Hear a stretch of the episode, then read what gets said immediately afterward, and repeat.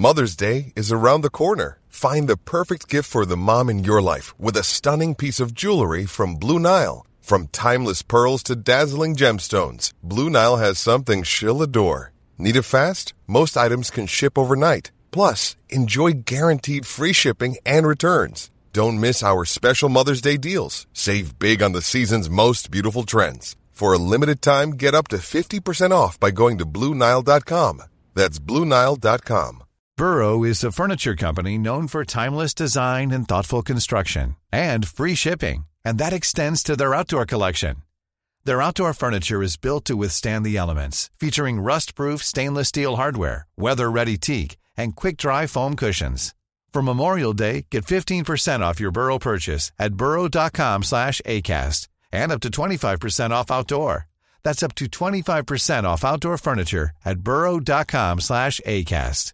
Hi, I'm Daniel, founder of Pretty Litter. Did you know cats tend to hide symptoms of sickness and pain? I learned this the hard way after losing my cat, Gingy. So I created Pretty Litter, a health monitoring litter that helps detect early signs of illness by changing colors, saving you money and potentially your cat's life. Pretty Litter is veterinarian developed, and it's the easiest way to keep tabs on your fur baby's health right at home. Go to prettylitter.com and use code ACAST for 20% off your first order and a free cat toy. Terms and conditions apply. See site for details.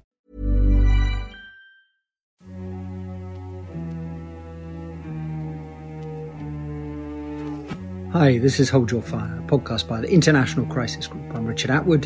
Today I'm delighted to welcome on a special guest, Pekka Haavisto, Finland's foreign minister since 2019. The minister has a long and distinguished career in Finnish politics. He's previously also been development minister, party leader of Finland's Greens. As foreign minister, he's obviously at the forefront of Finnish foreign policy, including towards the Ukraine war and Russia. But he has a lot of other international experience too. He chaired the UN Environment Programme's task force on the environmental impact of wars in the Balkans, Afghanistan, Iraq, Liberia, Israel, Palestine, and Sudan. He's also worked as the European Union Special Representative for Sudan and Darfur and as Special Advisor for the UN in the Darfur peace process. As Foreign Minister, he served as representative of the EU on several trips to Ethiopia. Minister, welcome on. Thank you very much indeed for joining. Thank you. It's my pleasure. So I hope that today we'll have quite a wide ranging discussion touching on several of the crises that you've worked on in the past, particularly in the Horn of Africa. But we'll start with the Ukraine war, Russia's invasion of its neighbour, what that means for Europe, for European security. And we'll talk in a moment about Finland's application for NATO membership. But could I start with a more general question? Just in the past few days, we've had these missiles hit Poland, a NATO member. So NATO capitals, for the most part, responded cautiously. They avoided jumping to premature conclusions about where the missiles came from. And now Polish government, NATO leaders, including US President Joe Biden, say the missiles were likely fired by Ukrainians in defense, though, of course, noting that they wouldn't have been fired had Russia not been bombarding Ukraine. Since February, when Russia launched its full scale invasion, NATO capitals have mostly struck a balance between on the one hand, supporting Ukraine, supplying weapons, funds to help Ukraine defend itself, and that support has been critical. So, supporting Ukraine while at the same time trying to avoid too high a risk of escalation into direct war between NATO and Russia. Do you think, I mean, particularly in the light of the strikes in Poland, do you think that balance is getting harder to navigate the longer the war continues?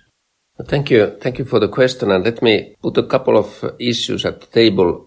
First, of course, the first remark is always for us who are negotiating the peace and peace builders is that why don't we negotiate in the current situation? And my answer always is that we tried to negotiate a very long time with the Minsk agreements. And despite of those negotiations, which actually Russia was also committed to the Minsk agreements, the attack happened, unfortunately, 24th of uh, February this year. And then, of course, during the first days of the attack, we were scared that the whole government will collapse in Kiev. We were scared that uh, there's a Russian plan to hijack the country or sideline the, the government, uh, President Zelensky, and, and put some kind of puppet government for the country of 50 million people. And luckily this didn't happen. There was a strong resistance of uh, first Ukrainians, and they asked also our support, military support, humanitarian support, development support to Ukraine, and this is what we are now giving. I'm looking this conflict actually in the light of the UN Charter Article 51 country has been attacked, its sovereignty has been violated, country has the right to defend themselves, and they have right to ask help from the others for defending themselves until UN Security Council solves the problem.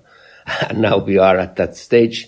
Ukraine is defending themselves. We are helping them until UN Security Council solves the problem. And we all know that we have a broken uh, architecture, security architecture, because UN Security Council is paralyzed because of Russia is, is permanent member of the Security Council. This is how I see the current situation. And we, of course, have to continue to support Ukraine as long as it's needed because that's a country uh, under attack. We'll come in a moment to when it might be time for the mediation that you talked about. But before that, I mean, what do you make of the danger of President Putin using nuclear weapons. I mean, from back in February, just before Russia's full scale invasion, he's sort of made barely veiled threats to use nuclear weapons against anyone helping Ukraine, although he doesn't define very clearly what helping Ukraine means. So far, obviously, he hasn't done that. But how do you assess the risk that if Russian forces keep losing ground, President Putin might be tempted to use a nuclear weapon, not because it serves a military purpose in itself, but because it might be a sort of last throw over the dice to deter further Western support for Ukraine? Well, from the, this is a very crucial question because from the very beginning of this uh, conflict, we have heard this kind of loose talking about the unconventional uh, weapons. Might it be nuclear weapons or sometimes chemical weapons, which of course chemical weapons Russia has been using in Syria. So we have some evidence on that. And it's not only, of course, the leadership of Russia but we sometimes see in the public opinion in Russia this kind of uh, argumentation that why are we taking hits uh, from Ukrainians when we have weapons? Why don't we use these weapons? So the nationalistic feelings are in the air uh, in, in this kind of conflict very easily. And, and people start to argue that, that instead of losing the war, we should do this and this and this. And this is putting also certain pressure to the Russian government currently. But of course, the risk of using the nuclear weapons uh, is there. Uh, Russia has been lowering the threshold by developing these tactical nuclear weapons. It has a storage of those. But any use of nuclear weapons, of course, would escalate this crisis totally to a new level. And that's, I think, why international community, including China, President Xi's comments in Bali were, I think, very remarkable because also China is recognizing that the nuclear risk is there. I think it's very important that we keep this risk in our risk catalog, so to say, and remind Russia all the time what would it mean if they use this type of dangerous weapons. And keeping it in the risk catalog, what does that mean? I mean, do you think there's anything more that NATO governments or others can do to reduce the danger without actually cutting down on support for Ukraine? Because on the one hand, of course, what Moscow wants is that it's high in the calculations of Western governments, and yet there's a danger in allowing the Kremlin to use, an, in essence, nuclear blackmail.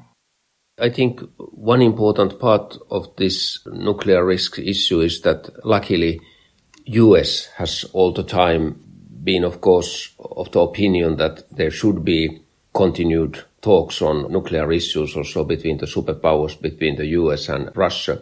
This is definitely also what Russia wants, so to say, solve these big global problems with the United States. And I, I think that's the right channel to, to address this type of risks. But of course, it's, uh, when asking how the nuclear threat is influencing, it's, for example, influence to Finland, Sweden, when we applied our NATO membership, because when we analyzed what kind of risks can this new situation include to countries bordering Russia?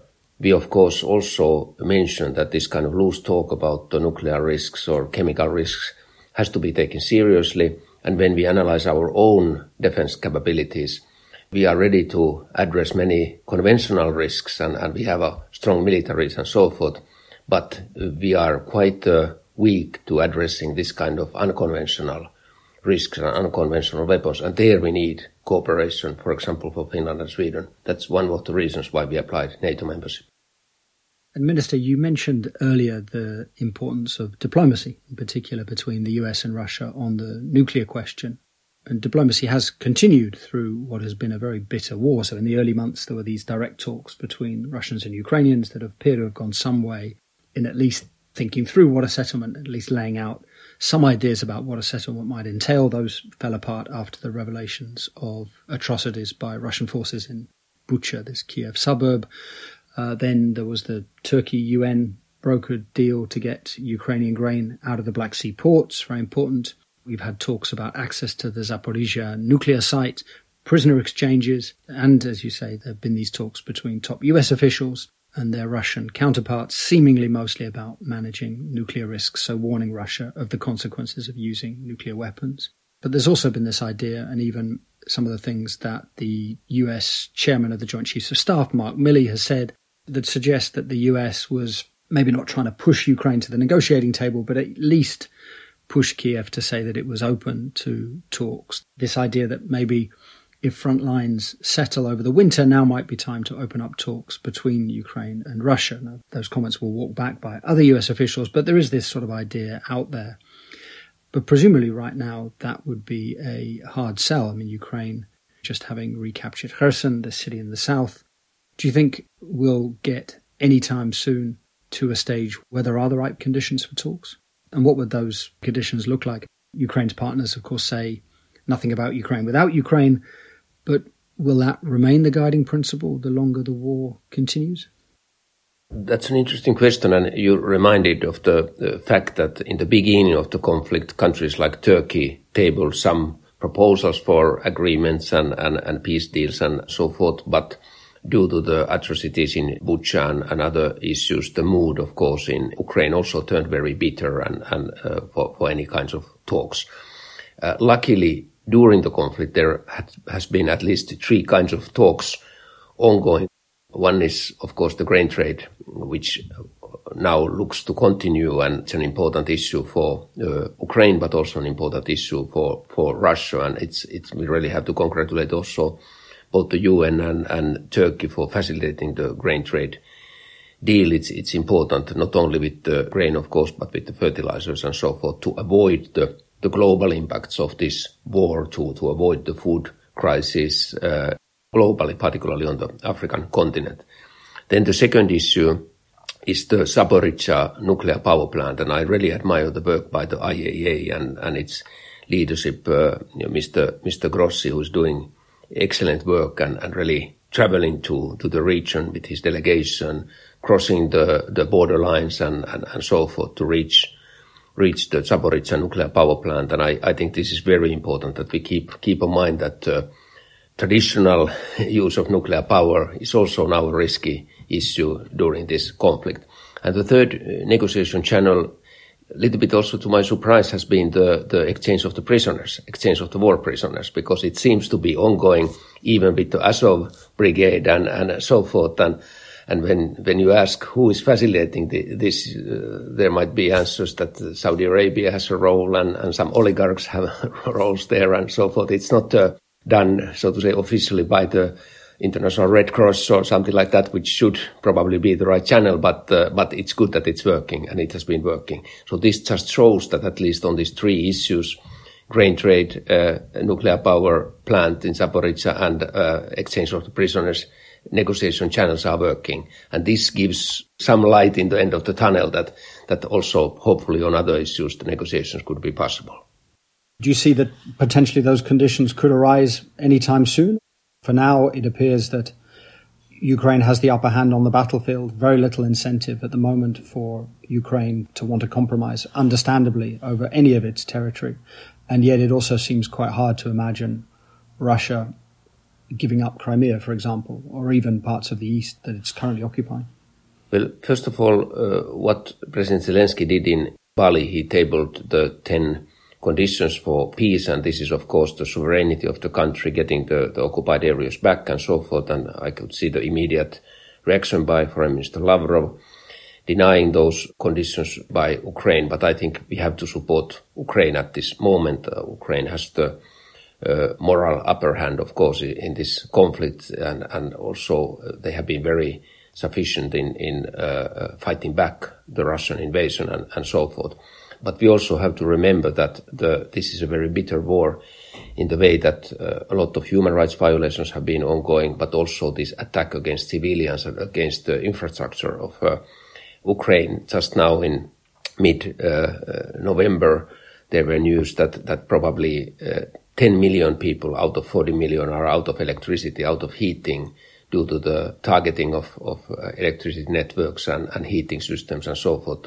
This is a war where really the ordinary people are victims. And of course, these are, we can say these are war crimes. Uh, this has to be investigated and so forth. Uh, ordinary people shouldn't be targeted like this. And, and this makes, of course, also the negotiations very complicated because we are dealing probably with very serious war crimes and, and we, we have to get the perpetrators responsible for this and we have to get the compensation from Russia to all the destruction that has happened in, in Ukraine. And, and this makes also the peace talks every day more and more complicated. Could I ask a, a, a broader question about sort of European security?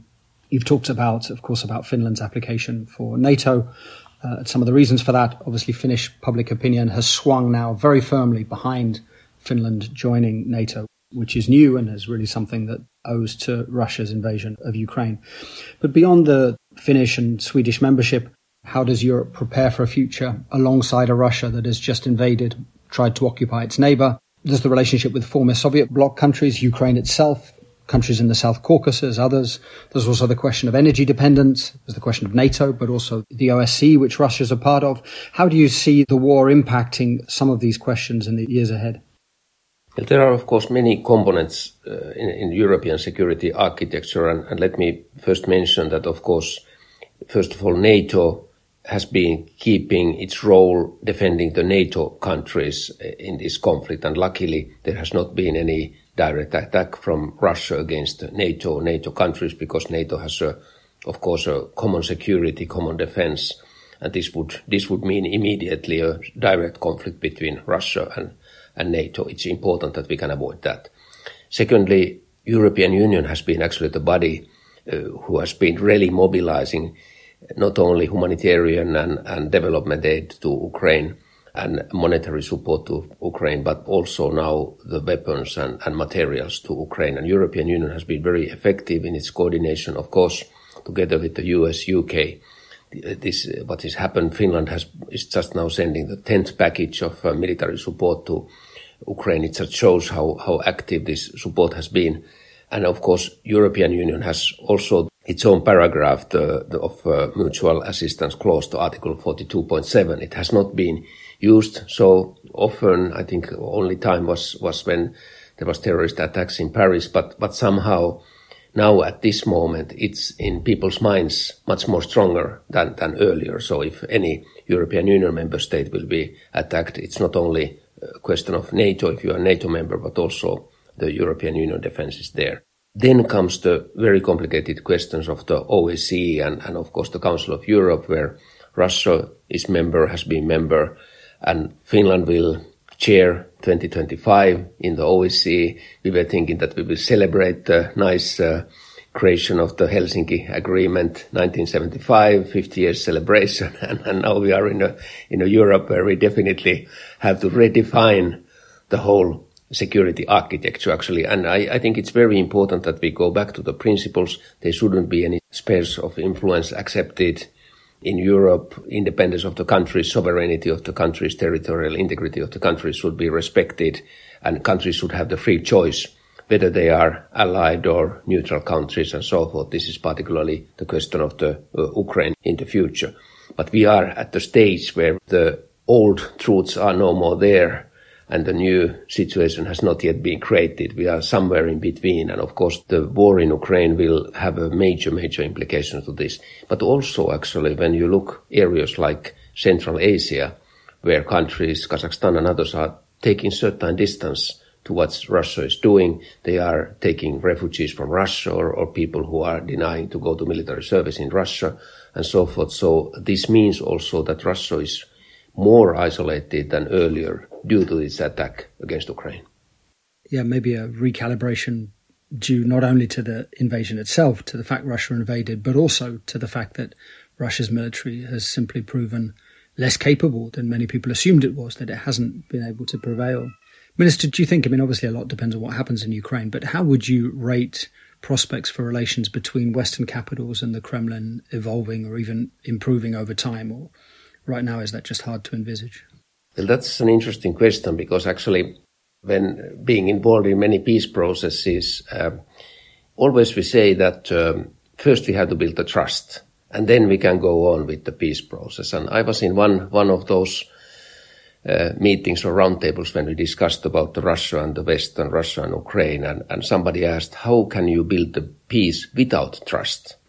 And I started to think, uh, even our own history of Finland, actually, uh, Second World War, the Winter War and the Continuation War, we were fighting, but we also came to the moment when we had to make a, a peace agreement. And actually that was a moment when we made a peace agreement without trust. We were very much afraid in Finland that Soviet Union will occupy Finland despite of the peace agreement. There were people who were hiding arms just in case that occupation will happen and, and so forth. And the trust was built only step by step and it took years before the trust was built. And I, I think we are in this kind of challenge with Russia and between Russia and West that we have to build a peace without trust.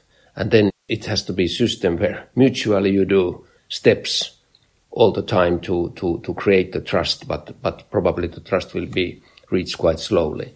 And, and then, uh, of course, this comes back to our analysis of Russia itself and, and what is the soul of, Russia and what is the identity of Russia. And, and, I know that there are people who say that Russia is always the same. It's always imperial. It's always this. It's always a negative factor in Europe. And then I'm looking back to last 100 years and we have had a, a time and then Lenin and then Stalin and then Khrushchev and then Brezhnev and, and, and then of course, Gorbachev and, and, and Yeltsin and then Putin, it has been changing all the time, actually. And also the Russian attitude towards the West. Khrushchev period was different from Stalin's and so forth. Brezhnev was more old school. Then came uh, Gorbachev and Yeltsin. And then, uh, unfortunately, what Putin has done has been very negative to the Russian-European uh, relations.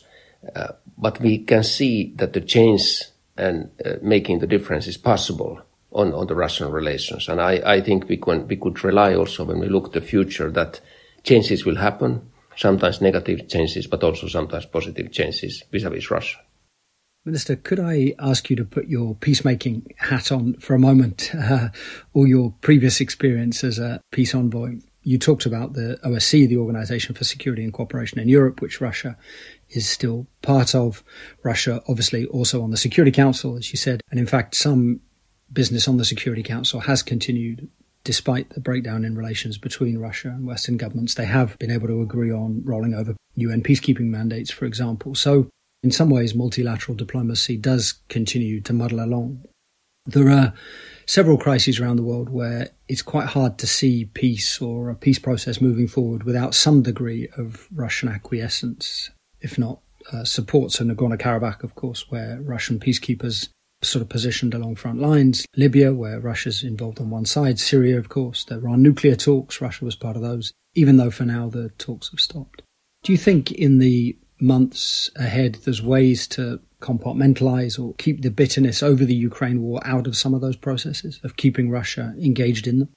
I think there are still issues where we have to have a Russia uh, engaged and, and before going to, to peace processes, I just want to mention the climate and environment issue. If you really have to, and as we have to fight the climate change, we, we need also Russia on board. And I, I feel a little bit nostalgic when I'm thinking of the Arctic Council meeting in Reykjavik, uh, a little bit more than one year ago when, you know, the eight uh, Arctic ministers, including Secretary Blinken and, and, Foreign Minister Lavrov were sitting at the same, almost like a kitchen table and talking about the environmental problems in, in, in uh, Arctic areas and, and climate change. And then Foreign Minister Lavrov saying that finally the Russian scientists accept that climate change exists. And, and we, we asked how this has happened in Russia. And he said when the permafrost is melting and the gas pipelines are collapsing and oil pipelines are collapsing in the Arctic area in Russia, now we have economic damage coming from the climate change. So we have to do something. And, and in the same manner, he spoke about the lifting of the nuclear waste around the Novaya Zemlya that was dumped there 60s, 70s, and that they have to lift those. And everybody was like, yes, this, this has to happen. And finally, finally we have Russia on board. And I have to say that we, we couldn't enjoy this, this new period too long, but I'm still thinking that that has to be there. You know, when we are addressing the global issues in the future, Russia has its responsibilities and it has to take these responsibilities seriously. But in the same way, I'm thinking of, of Northern Africa, Sahel area, Libya, where even the very uh, damaging Wagner presence is there, or Syria, or as you said, Nagorno-Karabakh. We, we, we need Russia to those peace processes.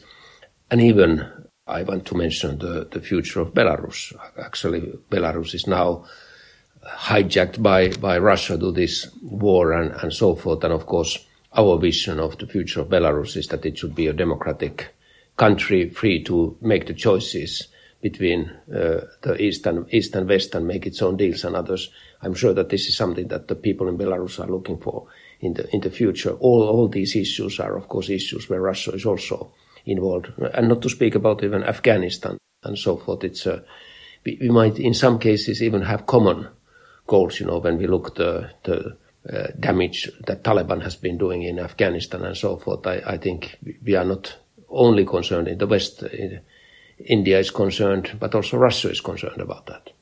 Could I ask one more about Ukraine before we move to the Horn? And that's on the global impact of the war. We've talked about it on this podcast uh, many times that the reaction in much of the world to the war uh, has been quite mixed, despite these strong votes in support of Ukraine at the UN General Assembly. Obviously, part of that is that many countries in the global south have interests in keeping ties with Russia open, whether it's for oil or grain, fertilizer, or even weapons. But it does seem that much of the world's response is clouded to some degree by the fact that leaders in other parts of the world don't want to be lectured by Western capitals about what they should be outraged about, even if they're sympathetic to Ukraine's plight, to the violation of Ukraine's sovereignty and territorial integrity. Do you think that's a fair reading that this is to some degree a moment of inflection in relations between Western capitals and the rest of the world?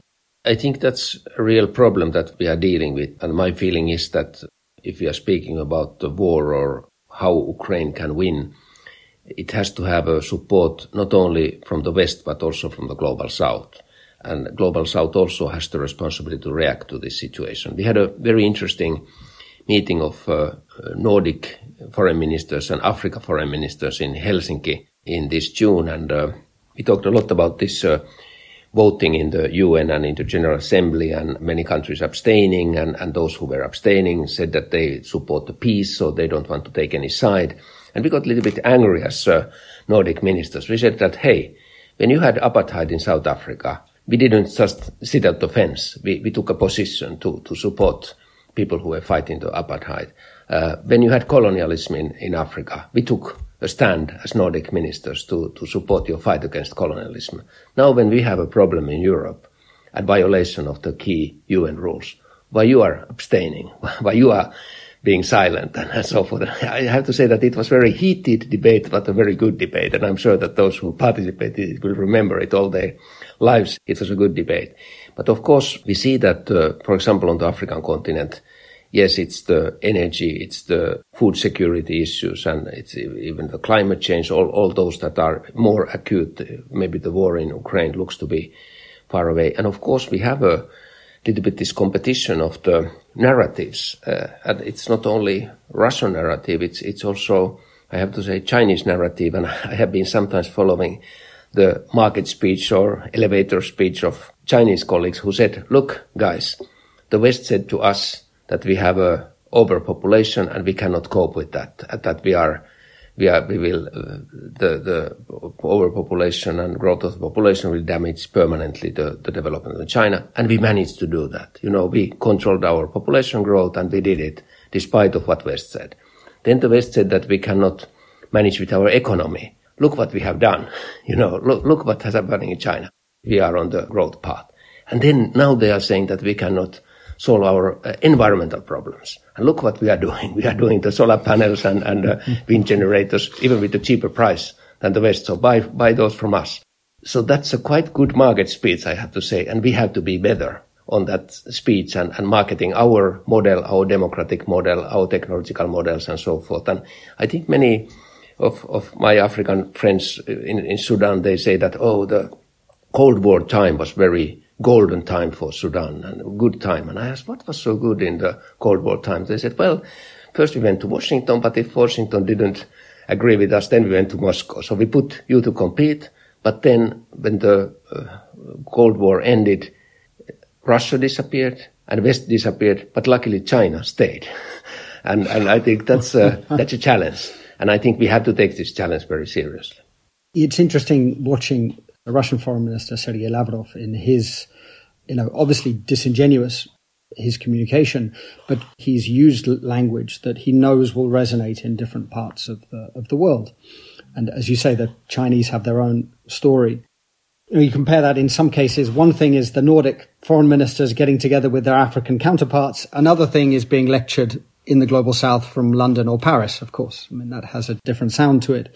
And there has been this quite clumsy language in places, this sort of tone deafness to the concerns of the global south, the sort of garden and jungle comments as well, which probably unhelpful. But how much do you think, Minister, it's, it's about the, the narrative and changing the language?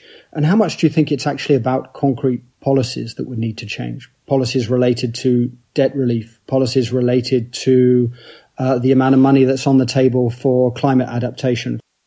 How much is it a problem of, of narrative, in other words, and how much is it that there's genuine upset in parts of the world about the, the relationship between North and South?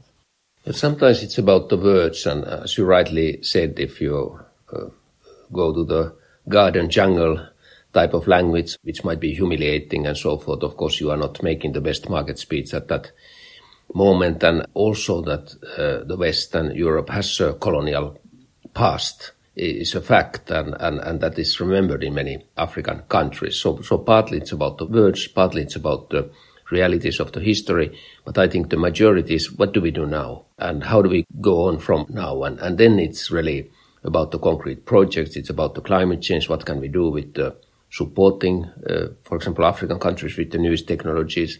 It's also about the global gateway as a, uh, the European proposal as a, as a investing investing to to Africa and so forth. Uh, I think we could do better, and and we could also coordinate our actions to to better, and also as as European Union, we shouldn't have this colonial phase or phase uh, coming from the past, but this should be something new, something new that we can do together uh, with with all the EU countries. So, could we move then to the Horn of Africa, an area in which you also have a lot of experience? So, we talked on the podcast last week about this cessation of hostilities, this Pretoria deal between the Ethiopian government and Tigrayan leaders last week. Generally, I think positive news, although it remains unclear even after military leaders from both sides got together this week in Nairobi. It seems still unclear how they're going to resolve this sort of particularly difficult issue of getting the Eritrean forces, which have been fighting alongside Ethiopian federal forces against Tigrayans, how to get them out of Tigray and how to sequence their withdrawal with Tigrayan disarmament, particularly the Tigrayans handing over heavy weaponry. And it still seems uh, from public statements, particularly from Tigrayans, that there's some disagreement about that. So if you're sitting in Addis Ababa, Ethiopian Prime Minister Abiy Ahmed has, you know, in essence come out on top of the war, it seems. So he now has to sort of try to be magnanimous with Tigray while at the same time managing his relations with Eritrean President Isaias Afwerki, who views the Tigrayan leadership, the TPLF, as a threat. I mean, it's an old enemy. How do you sense that Abiy can do that?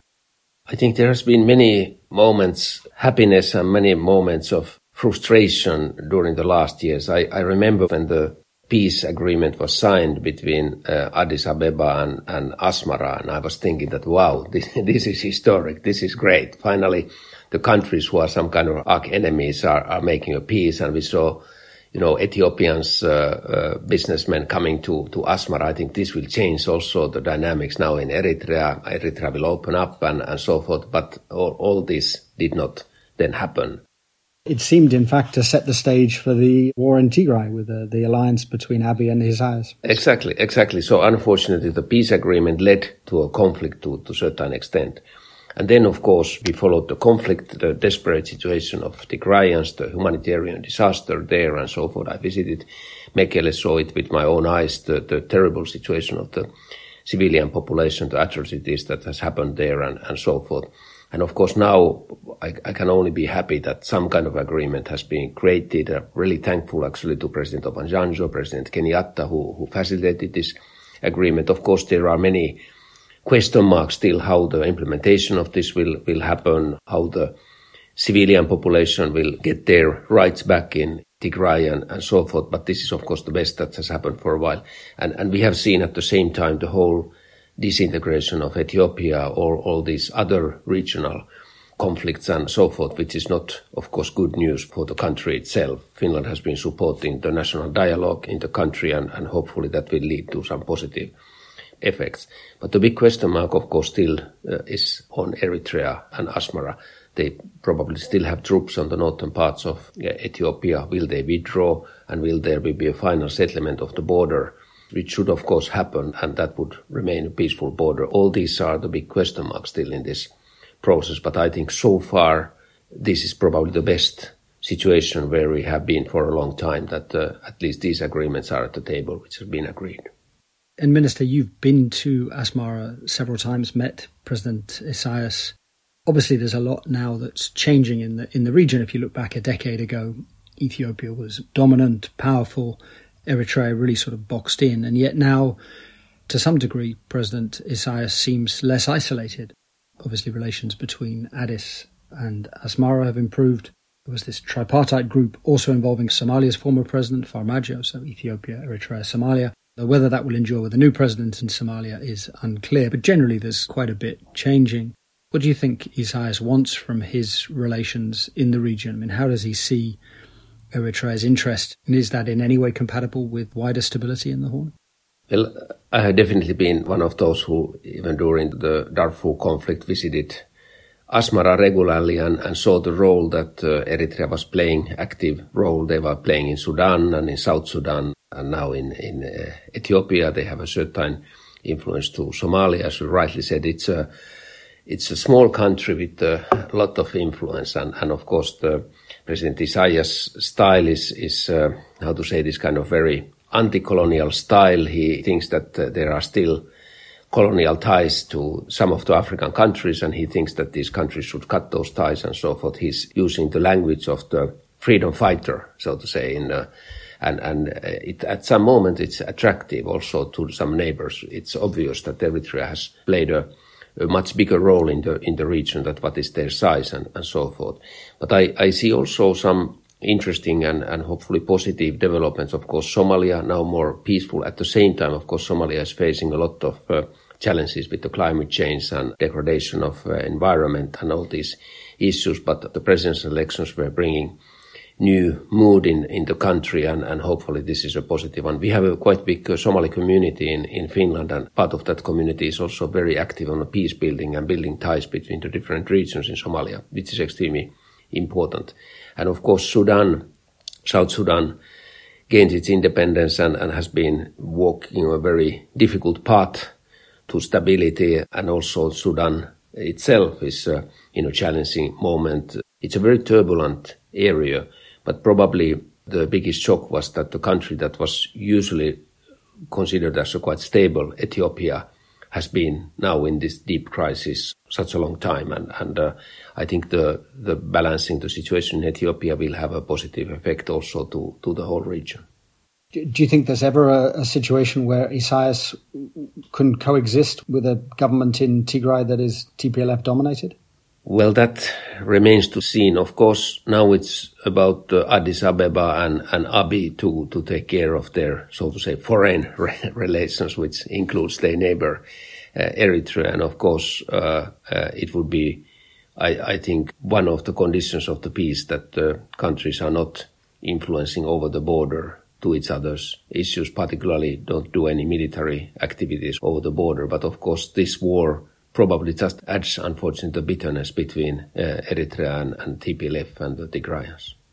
And Minister, you mentioned the Somalia and, and, new President Hassan Sheikh coming into power on a platform of reconciliation, really reconciliation between Mogadishu and some of the federal states, the regions whose relations had really deteriorated under President Farmajo.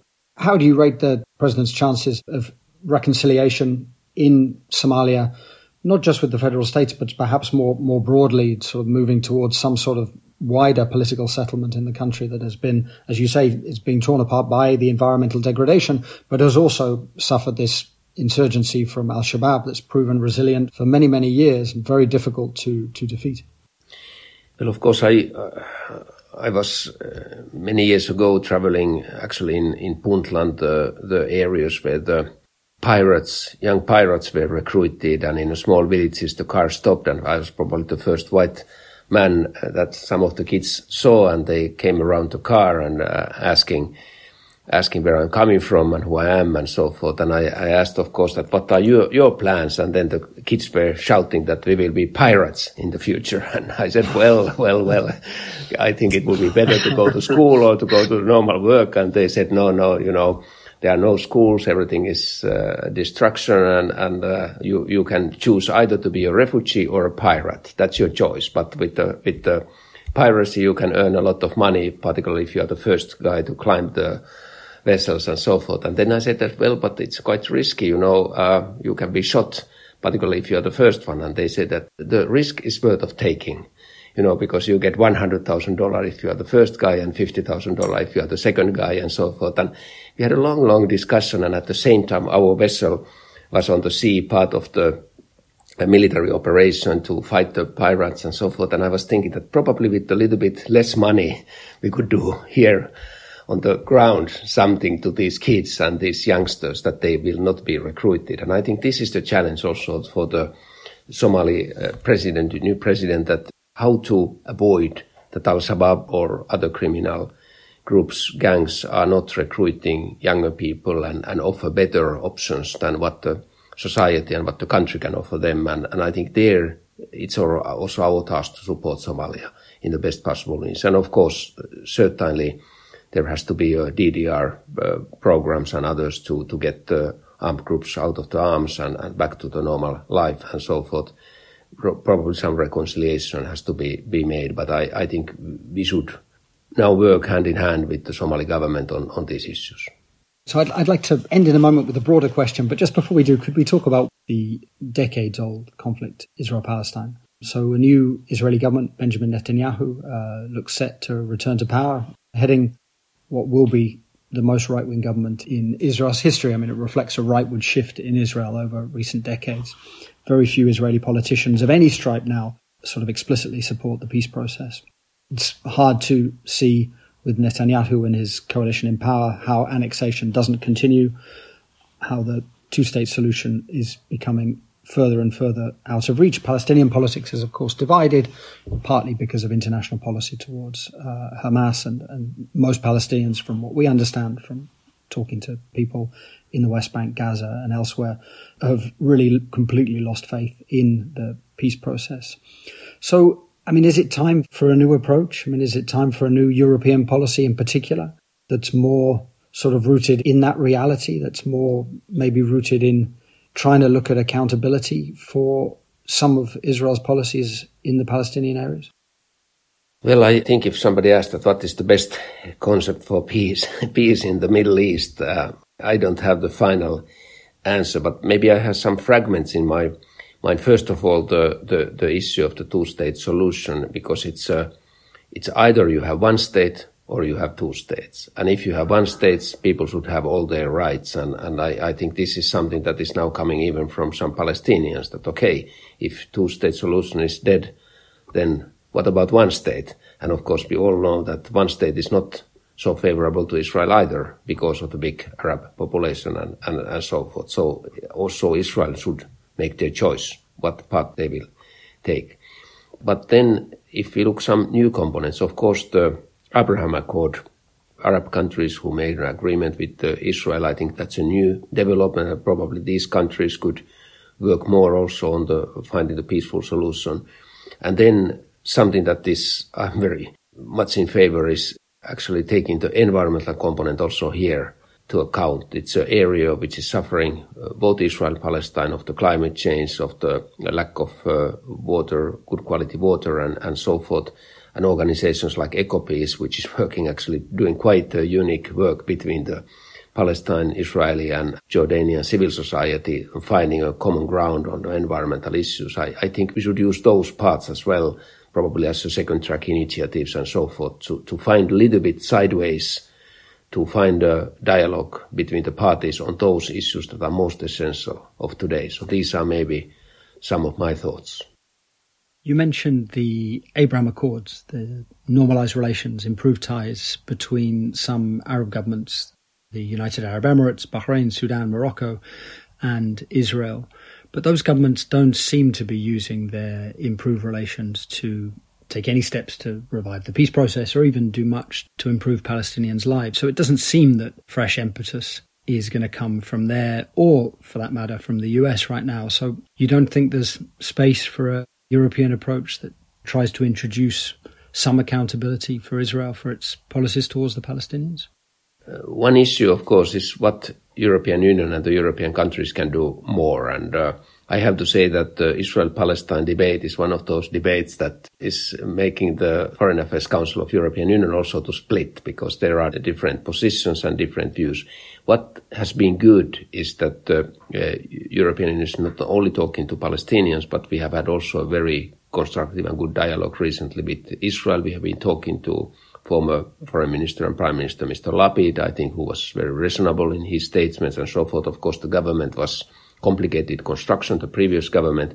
And of course, we might see now with uh, Netanyahu coming back to, to power something that uh, will repeat the history probably on these issues. We have to look carefully what are the new steps that can be taken, but also European Union, unfortunately, European Union member states have been divided on this question.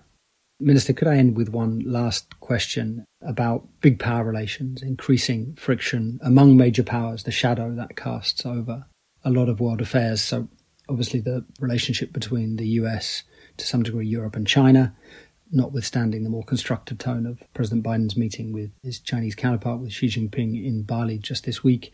Russia, of course, pretty much a pariah in Western capitals. So, if you look back at the post Cold War period, with this hindsight, do you think Western capitals in the sort of unipolar moment during the 1990s, the early 2000s, do you think they might have done things differently? I mean, not necessarily to apportion blame, but could a different approach earlier maybe have brought us to a different place today? Well, uh, looking backwards, what could have been done in a different way? Of course, the 1990s in Russia comes to my mind, and it was a time when we had an opportunity to see a more freedoms, more civil society movements, uh, more democratic uh, tendencies in Russia. Uh, of course, following the Gorbachev time, following the Yeltsin's policy and, and so forth. And the uh, issue that I'm thinking afterwards uh, very often is, um, could we have been supporting the democratic movement in even in a better way in Russia, taking also into account uh, suffering of the ordinary people, of the economic recession, economic bad years in Russia, because for many ordinary people, when they uh, in Russia think back to 1990s, it was a time of uh, very desperate uh, economic situation in families, uh, shortage in shops and so forth. And the turning from socialism to market economy was not definitely smooth in Russia. It's also created the oligarch economy, which has not been very helpful uh, in developing Russia towards the market economy. So this is something that I, I think we should learn our lesson from that time and also understand the many ordinary citizens' opinion of the 1990s in Russia that it was not so luxurious time for them as it probably was for Western Europe when the Berlin Wall collapsed and the Baltic countries got their freedom back and, and so forth. We of course remember those years in other ways. So understanding at least the Russian mood of ordinary citizens from, from that past period is very important.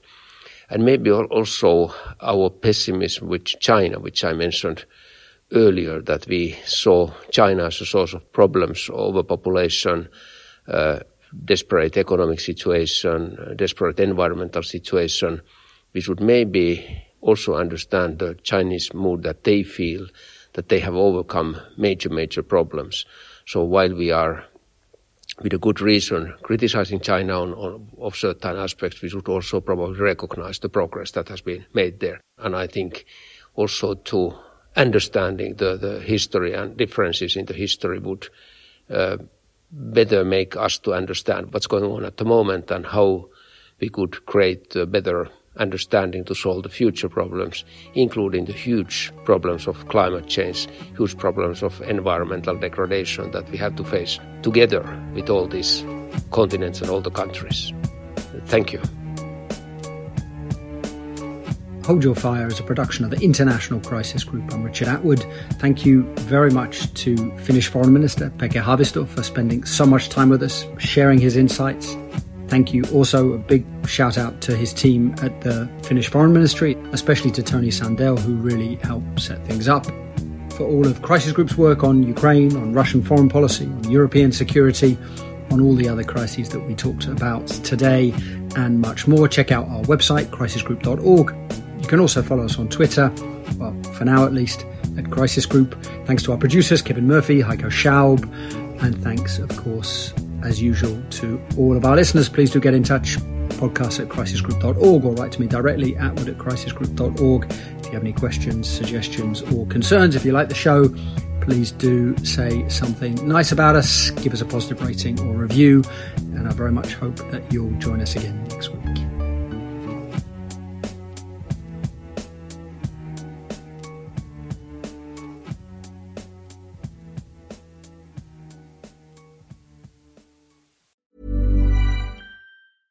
Normally, being a little extra might be a bit much, but not when it comes to healthcare. That's why United Healthcare's Health Protector Guard fixed indemnity insurance plans, underwritten by Golden Rule Insurance Company, supplement your primary plan so you manage out of pocket costs. Learn more at uh1.com. Hi, I'm Daniel, founder of Pretty Litter. Did you know cats tend to hide symptoms of sickness and pain? I learned this the hard way after losing my cat, Gingy. So I created Pretty Litter, a health monitoring litter that helps detect early signs of illness by changing colors, saving you money and potentially your cat's life. Pretty Litter is veterinarian developed, and it's the easiest way to keep tabs on your fur baby's health right at home. Go to prettylitter.com and use code ACAST for 20% off your first order and a free cat toy. Terms and conditions apply. See site for details.